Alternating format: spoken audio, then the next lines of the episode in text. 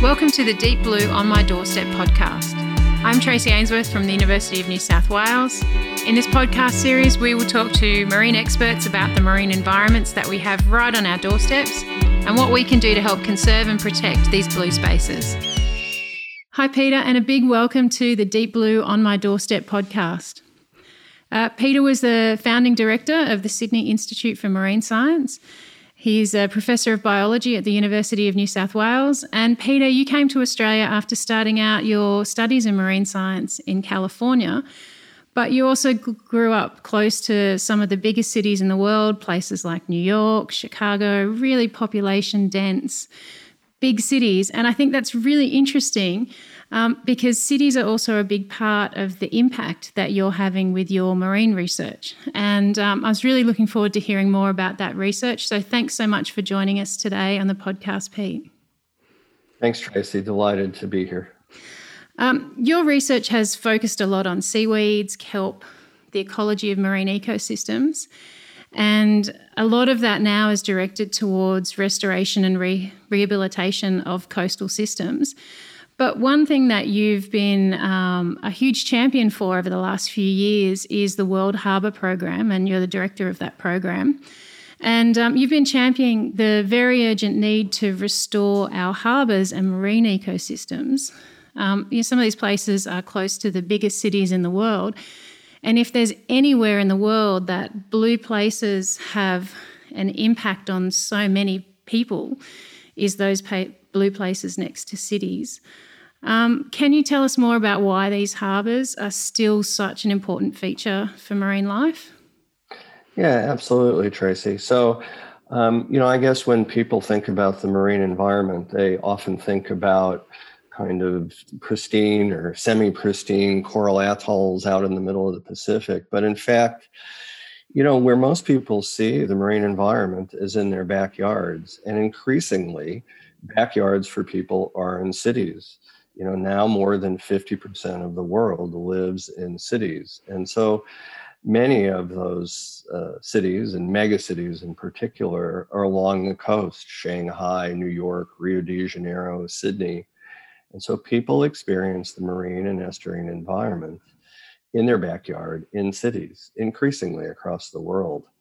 And so if you're concerned about the conservation and use of marine spaces you really need to be concerned about that for urban marine spaces.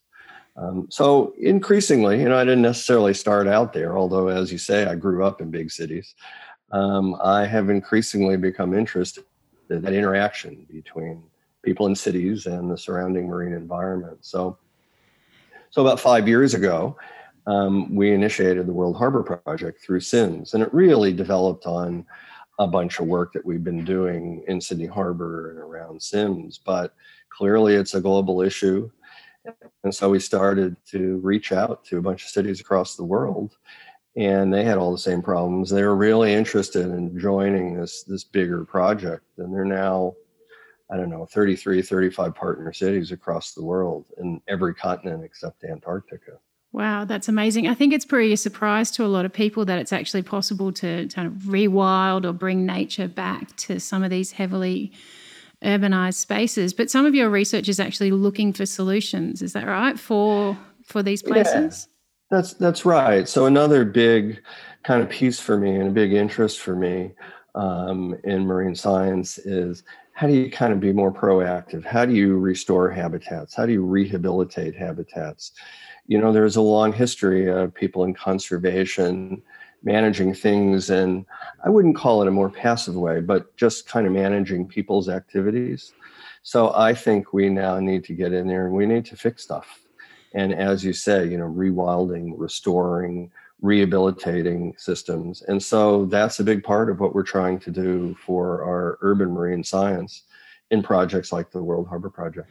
Um, so, for these systems that are being restored close to cities and in places that have got lots of high use, what does restoration or rehabilitation look like? What kinds of species benefit? Um, what's the things people can expect to see in those you know backyards they have in the cities? Yeah, it really depends on how degraded the system is. Um, and, you know, in some instances, systems, that those urban systems are so degraded that you just have to do things like fix water quality before you can get in there and do re- other rehabilitation or restoration. But, you know, with that caveat, uh, there are probably three major kinds of um, approaches that we take. One is restoring habitat forming organisms. So just like on land, you know, and forests, in marine and coastal environments, the habitats are often determined structurally by things like kelp and corals and oyster reefs and mangroves. So we think that if we can restore those habitat forming organisms, you go a long way towards restoring that system overall. Just the way you do if you put a eucalyptus forest back on a, you know, what is a degraded grassland. So that's one thing. The other thing that we really are focused on is how to build um, infrastructure, so artificial structures better. So there's no way that you get away from all the urban sprawl, as we call it, that includes urban marine sprawl. So we build seawalls and we build jetties and coastal development and cooling systems, all this stuff that we put in the water.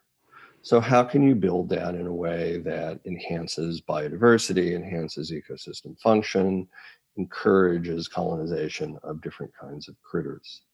And then the third um, is a way of using organisms to do things like rehabilitate sediments, you know, that are contaminated by different kinds of pollutants and the like. So, so we think that all three of those approaches um, are suitable for urban marine environments, and we do all three. We restore kelp, we restore oyster beds, we build more biodiverse seawalls, we try and use snails and shellfish to um, rehabilitate marine sediments. How long can it take from starting these kind of programs? You know, some of these cities have had, and harbours have had human impacts, you know, really embedded in in those places for a really long time. So as you start to implement these different solutions, how long can it take before people will start to see, you know, different communities, um, organisms they haven't ever seen before? So it's it's uh, an issue of scale, really. So it and both uh, over time and over space. So you can do small scale things in terms of space, you know, pretty quickly in a matter of years. But the changes in those urban habitats, you know, happened over decades, if not centuries. And so to, to restore them to a more ecologically functioning and, and, and a system that has greater biodiversity, also takes years, decades, hopefully not centuries.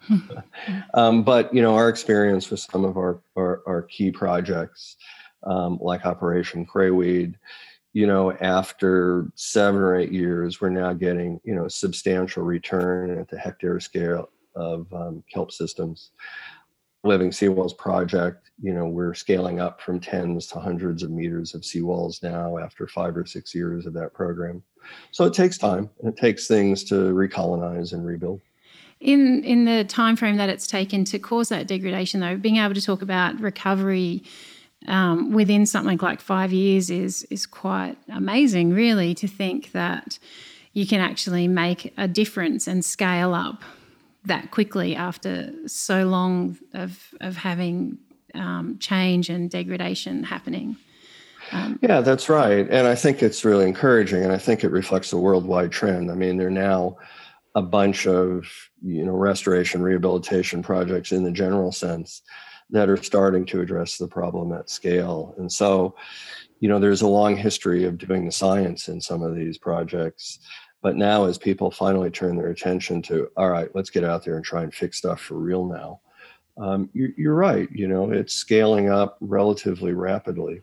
It's also, you know, just to add one comment, it's also a change in perspective. I think there are a bunch of scientists who've been involved in that work who are now really ready to push fixing things, you know, trying to do things at real world scale. And it's a little bit of a mind shift for a lot of people, including me. Uh, that change in scale is a really important one because um, it means so many people can see what's happening. So, in places like Sydney, right here, you know, where you've been working for such a long time, what are some of the solutions that people can go out and see now? Um, you know, probably our two most substantial programs um, are Operation Crayweed, as I mentioned. um, before. So along the coast of Sydney, about 70 kilometers of a, a major habitat forming kelp, big brown seaweed, um, disappeared in the 70s and 80s, almost certainly because of bad water quality. Um, that water quality has been um, enhanced now and some sol- engineering solutions um, applied. So we've started putting kelp back in.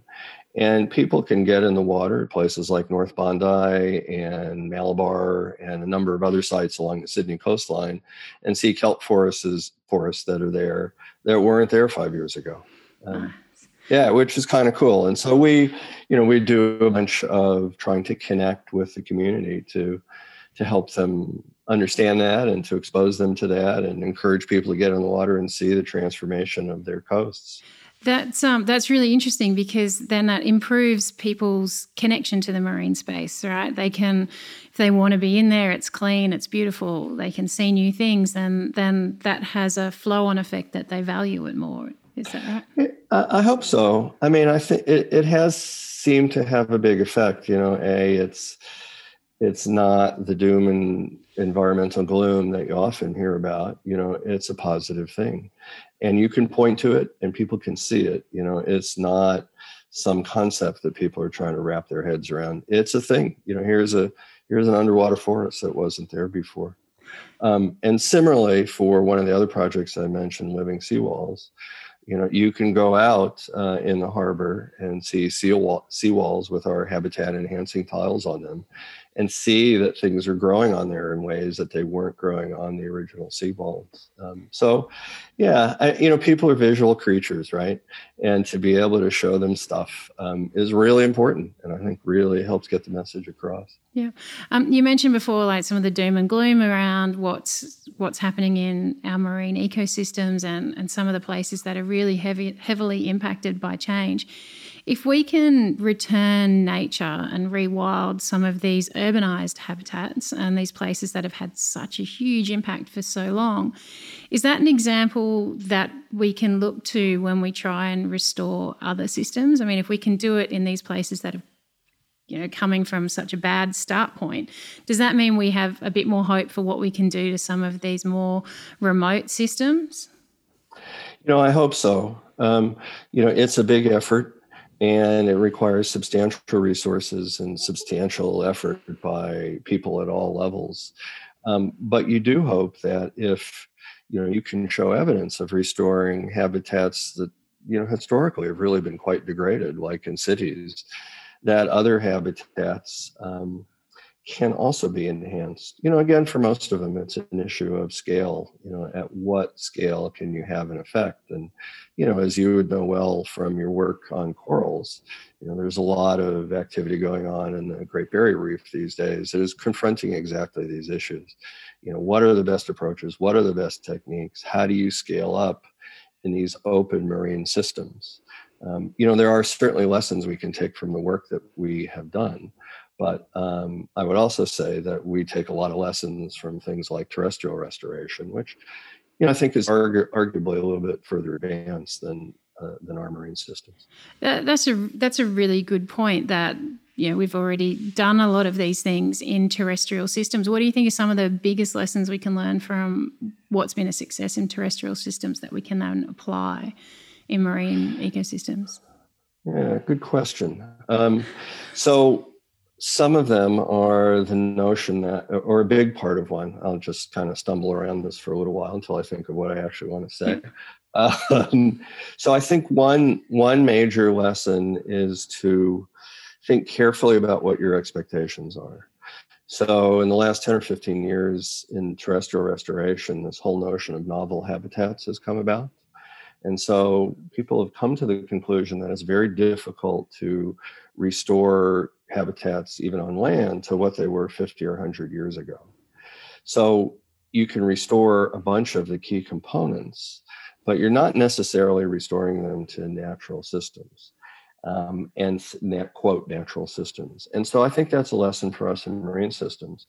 You know, what is the system that we're trying to get back to? We want a more functioning system. We want a more biodiverse system. Um, but you have to think carefully about what that means. That's one thing.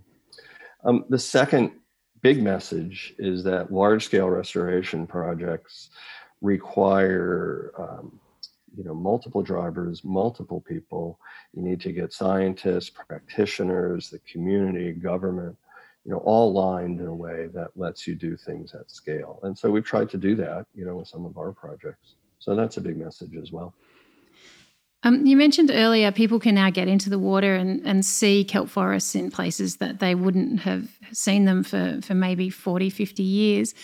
Um, people getting into the water and appreciating these places is really important. What else can they do um, in their day to day lives if they're really enthusiastic about seeing this rewilding and return to nature happening? What, what else can they do? I think a really key component is for them to make use of the resources that are available to learn more about their local marine environment. Um, you know, one of the things that we learned when we first started doing some of the kelp projects is that half the people we interviewed in structured surveys that we did thought the dominant organisms under the water on Sydney's coast were coral reefs, right? And it's just not correct. It's kelp yeah. forests and other things. And so I think you know, you know, I think information and awareness is a really good thing. So just learn more about the marine environment. Um, the second thing is if you know if you've taken that stuff and you are concerned and you do understand, you know, do all the things that active citizens do. You know, get involved with um, talking to the government and communicating with the government to, you know, try and convince them that these are important things to do. Be active in the local community. Um, either through community groups or even helping with the science. You know, we certainly have had community groups helping us plant our kelp forests, and we have volunteers that put living seawalls on uh, on the shoreline, and you know, lots of other activities. So there are lots of ways to get involved, and also lots of ways to become aware of our local environment. Nice. Um, your background is also marine biotechnology which I probably a lot of people haven't heard a lot about. Can you can you give um, give them a quick um, introduction to what what marine biotechnology is? Sure, it's just biotechnology using marine organisms. So biotechnology is you using living critters or the products of living critters um, to achieve technological aims. So you know probably the easiest entry point or the most common entry point into that is you know making pharmaceuticals through the products of living organisms you know. So aspirin originally came from a tree and you know there are lots of other examples like that um, you know. And so drugs from the sea was a big thing for many years you know. Can we find unusual compounds from marine organisms? Um, that can solve various kinds of um, diseases or other medical challenges. So the thing that we did um, was along those lines. We found a compound from uh, a seaweed that we had studied for a long time, and that seaweed used that those compounds to prevent colonization of its surface because that's bad.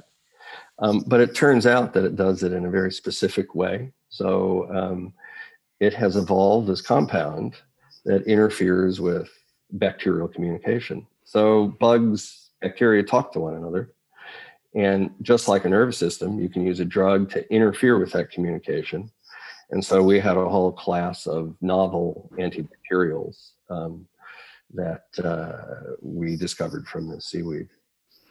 Um, and is that, have we learned from that in terms of how we understand microbial communication between, you know, communication between microbes and plants. Has that helped change how we understand that system more broadly? Yeah, in a big way. So, I mean, when we first started doing this now, goodness, 25 years ago, um, it uh, we knew very little about that whole system. And the whole notion that something as simple as a bacterium could talk to its colleagues, hmm. um, in this case by chemical signals, you know, was a very unusual and very controversial idea. But it also turns out it's incredibly widespread and incredibly important for the way that bacteria go about their business. And, you know, the way to think about it is if you're a bacteria and you're trying to colonize a surface or you're trying to infect a host because you're a pathogen, if there's just one of you doing your own thing, it's not going to have much effect But if there are a million of you and you can all communicate with each other and you can coordinate your activities, it becomes way more effective. So that's really uh, appears to be why bacteria have evolved these communication systems. And they're active in agricultural systems and in human pathogens and in the way and in symbiosis between bacteria and higher organisms. So it is potentially a whole other approach to uh, controlling bacteria um, without necessarily killing them, but by controlling the way that they communicate with each other. So, uh, a lot of your research is really about the building blocks of how organisms interact with each other. And that gives you a really interesting lens to see all the way from those building blocks up to how marine ecosystems function and what's happening in those systems um, as they degrade or as as we rebuild them. Um, do you think that's given you a particular insight as well into some of the the challenges of restoring um, restoring habitats in degraded places? Um, I think so. Um, you, you, know, I do view ecosystems as a collection of interacting species. Um, and I guess that's at the basis, I think, of the functioning of most ecosystems. And so if you understand how those species are interacting with each other, and, and of course responding to environmental drivers like you know temperature and currents and the like, um, hopefully that leads you to the capacity to for solutions, which you know, as we were discussing earlier, is exactly where I've ended up with a bunch of the rehabilitation work. Yeah so Peter, we when we go out into these marine spaces, we you know often we see this, like you say, this forest, if it's kelp, this underwater forest, or the, these huge systems with so many different pieces of the puzzle, and and you go out and you see. Um, right down to the the chemical signals that cause those pieces of the puzzle to fit together. Uh, what do you think about that? What do you think about the lens that we see um, how ecosystems function or how marine systems work through? Yeah, so um, I, I am interested in species interactions because I think that is a big part of it. You know, who's eating whom, who's competing with whom, who's infecting whom. Um, and I guess the overall lens is very much a kind of um, quite an engineering perspective, but there are a bunch of interacting pieces. Um, and they and the things that they do are the drivers then that result in that overall system. And so, as one example, you know, we or you know, I and my colleagues have studied um, predators, herbivores, and um, disease a lot in these particular systems. So things that can kill um, some of the major habitat forming organisms like kelp. And it speaks to a whole um, conceptual framework for how marine systems work, which is sometimes called top down ecology. And it's really about um, um, one overarching framework or kind of conceptual overlay for how these systems work. Um, views things like predators and herbivores and disease as as a major driver of how these systems are structured and how they function. Um, so you can think about it if you take away cows in a field, then you get a very different system in that field than you do with cows. Um, some classic examples in terrestrial systems if you take away wolves in Yellowstone, you get a completely different system that cascades all the way down to the grasses because the wolves no longer eat the elk and the elk overgraze the grasses. So, you know, one one view of marine systems is very similar. If you take away the big predators or if disease sweeps through, then it all cascade down to affect the entire system. And so certainly the lens that I view marine systems is affected by that kind of perspective because I've worked on those kinds of species interactions for most of my life. You've mentioned disease a couple of times, and uh, something that's been uh, really at the forefront of research, at least in the last decade, has been new or novel diseases in marine organisms and marine systems. So we've seen places like coral reefs with really big disease outbreaks, loss of sea urchin populations. But um, seaweeds and kelps are also impacted by disease outbreaks as, as well, aren't they? Yeah, they absolutely are. And, you know, as you say, disease is a little bit of a new thing, or at least in the last decade or so for marine systems, just because we didn't have the tools to really explore them. You know, as you know, in the last I don't know, 10 or 15 years, there's been this explosion in gene sequencing technology. It started out with the Human Genome Project, but it's now applied everywhere in an environmental context in the ocean. So we actually know what's out there for the first time ever, really. Um, and so we can start to characterize pathogens. We can start to look at the functioning of those pathogens, why they're infective, and do the epidemiology of seaweed populations or coral populations and, and look at their effects. And it turns out that they're big effects. That in fact, there's a lot of disease in marine systems that's causing a lot of damage in ways that we really didn't understand when we didn't have the tools to investigate them. Uh, so, what kind of diseases are impacting these underwater forests and underwater plants that you study? Are they are they driven by changes in the environment? Are we seeing, um, for example, in some of these systems that you're that you're trying to rehabilitate close to cities, are, is there a, a disease link to with pollution? Yeah, there seems to be. So, you know, there's a general theory around disease, and, you know, you can probably identify it, it yourself if you get a cold. You know, when things get stressed, they tend to get sick. Um, and so there are a bunch of kinds of stresses in the marine environment. So around cities, you get water quality issues, you get pollution, and then of course there are issues about rising temperature and rising acidity in oceans globally. And so both temperature in particular and water quality seem to be drivers of disease. So in our underwater forests around Sydney, we get something um, stipe rot you know, which is, you know, a little bit like foot rot. It's also a fungus, um, but it attacks the the um, stem, if you will, of uh, the kelp that we've been trying to restore, and it softens and starts to break apart under waves and the like.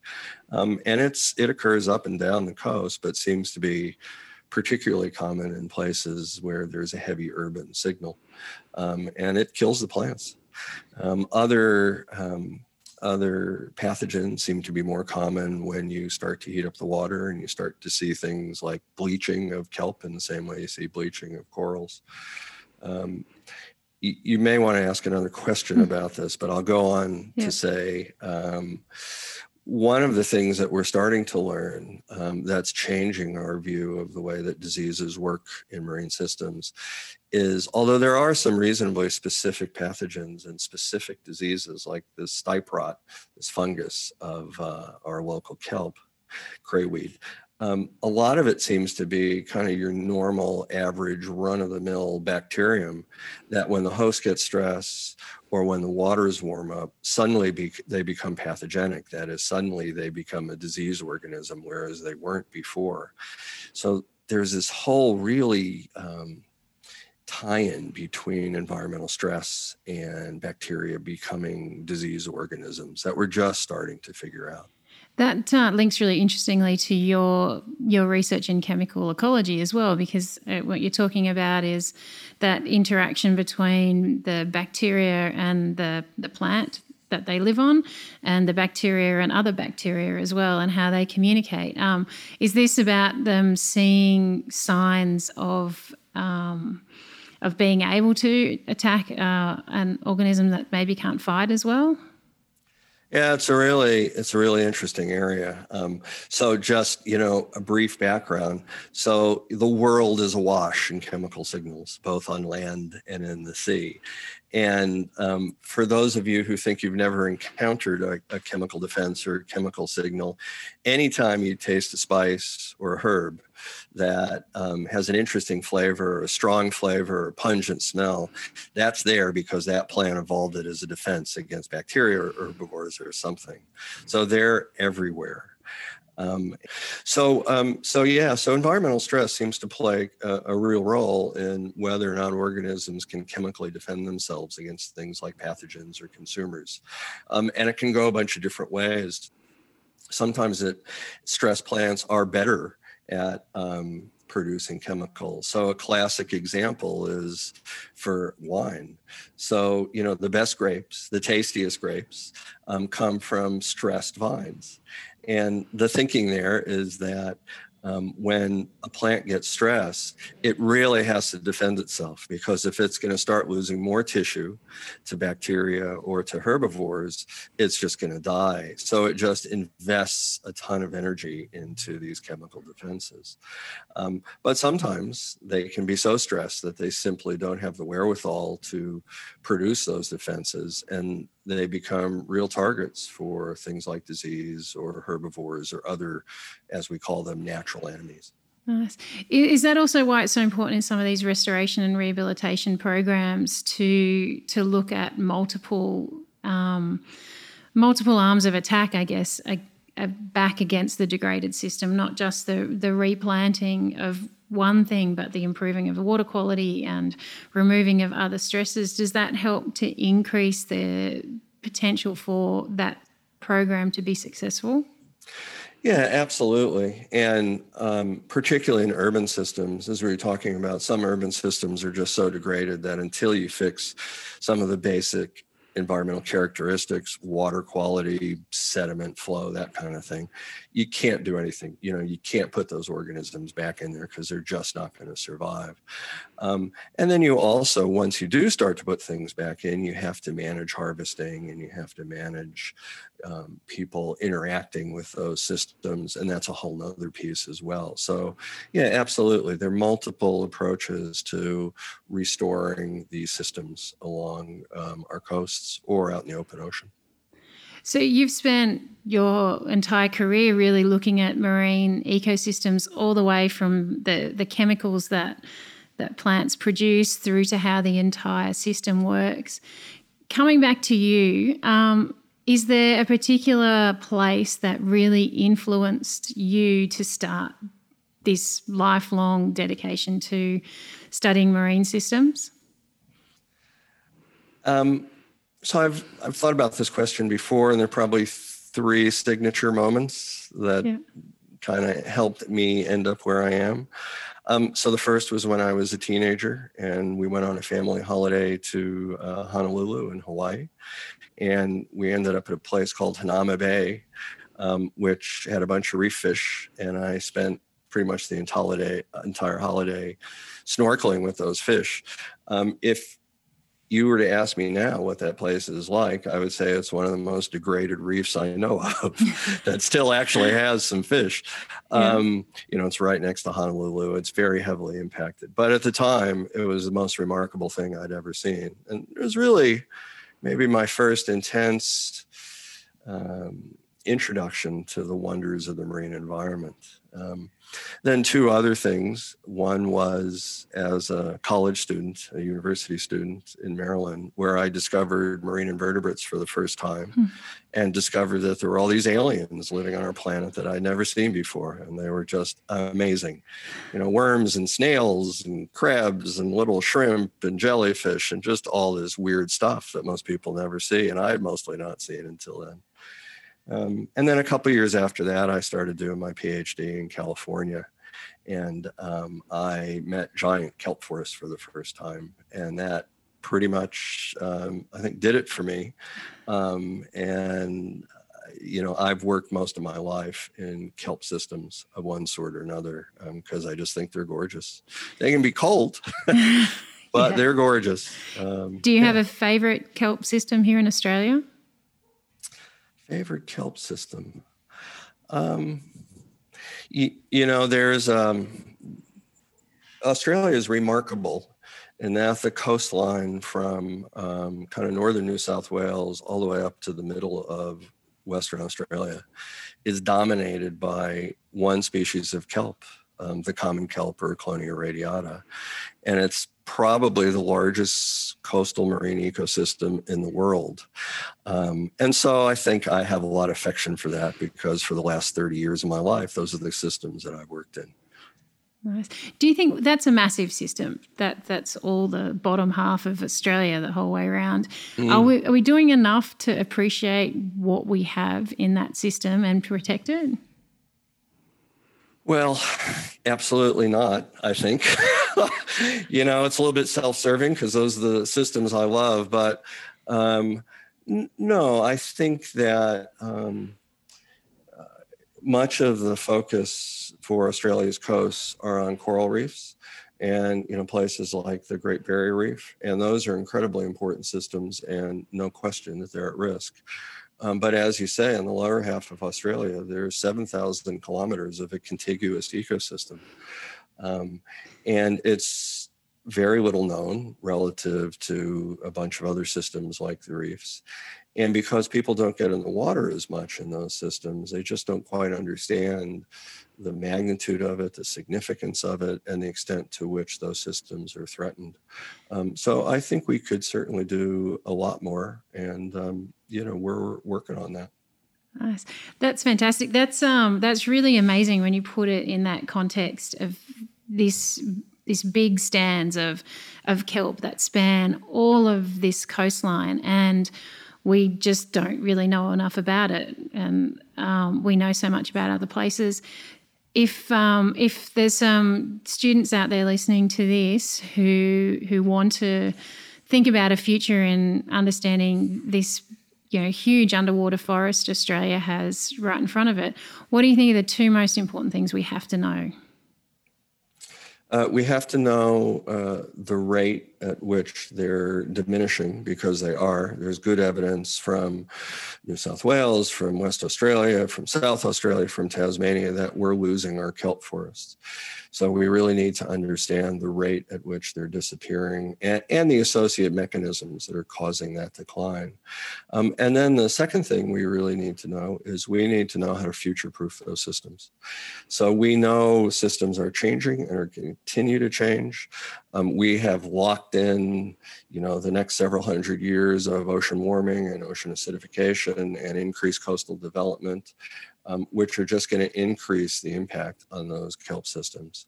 So, how do we make more thermally tolerant kelp? How do we do the kinds of things we've been doing in Sydney, where we restore kelp forests on urban coasts? How do we future proof our marine ecosystems? It applies as much to the kelp forests of Southern Australia as to all the other systems in Australia and globally. The world is a changing place, and we need to respond to that. That's um, that's an incredible scale to have to think about restoring and future proofing a forest. If you know, if we were talking about that on land, that that's a massive undertaking, and to try and do that um, underwater is quite an incredible goal and endeavour. Thank you so much for talking uh, talking to us today on the podcast and um, inspiring, hopefully, a whole community of people out there to get involved and um, a next generation of scientists as well to come and answer those big questions. Thanks so much, Peter. My pleasure, Tracy. Great to talk. Thank you for listening to the Deep Blue On My Doorstep podcast. Don't forget to check out our website at events.unsw.edu.au, where you'll find all the photographs from this podcast series featuring the beautiful places that we've been discussing and the organisms found in these blue spaces.